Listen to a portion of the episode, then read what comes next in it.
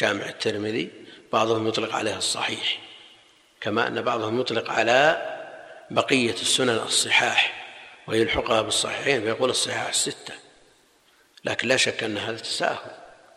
ولذا يقول الحافظ العراقي ومن عليها أطلق الصحيح فقد أتى تساهلا صريحا. يعني من أطلق الصحيح على الكتب الأربعة من السنن تبعا للصحيحين. لا شك أنه تساهل فيها الصحيح والحسن والضعيف.